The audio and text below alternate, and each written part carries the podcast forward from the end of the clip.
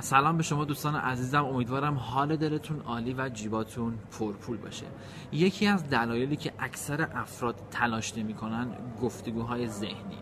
گفتگوهای ذهنی به این معنی که می‌خواد کاری رو انجام بده ولی اقدامی براش نمی‌کنه تلاشی براش نمی‌کنه و تو ذهنش مدام مرور می‌کنه که اگر من انجام بدم و بهش نرسم چی؟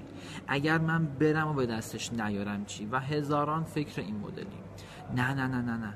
برم بعد نرسم فلانی چی میگه؟ حرف بقیه رو چیکار کنم؟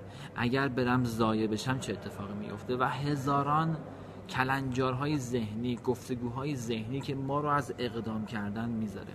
ببینید اگر تلاش بکنی اینو خوب گوش کن. اگر تلاش بکنی و بهش نرسی چه اتفاقی میفته بدترین اتفاقی که میفته چیه؟ اینی که اونو نداری. اونو به دستش نمیاری. دقیقا با اینکه تلاش نکنی بازم تو یک جایگاهی. دوباره میگم اگر ما اون چیزی که می‌خوایم اون چیزی که می‌خوایم به دست بیاریم براش تلاش نکنیم به خاطر گفتگوهای ذهنی خب هیچی به دست نمیاریم. و بدترین اتفاقی که بدترین اتفاقی که بدترین اتفاقی که می‌تونه بیفته. زمانی که تلاش می‌کنی اینه که بازم بهش نرسی. یعنی در عین حال بازم یک نتیجه رو می‌گیری. اگر تلاش نکنی که امکان نداره شما وقتی پا می‌ذاری برای رسیدن به یه چیزی بالاخره اگر به اون هدف نرسی کلی چیز تو مسیر یاد گرفتی که تو کارهای دیگه به دردت می‌خوره.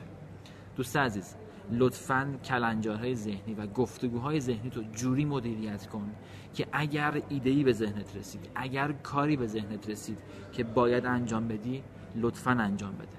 شاید به اون هدف صد درصد نرسی اما تو به یک آدم دیگه تبدیل میشی که دقیقا اون یادگیری هایی که بین این مسیر داشتی قطعا تو زندگی به دردت می‌خوره.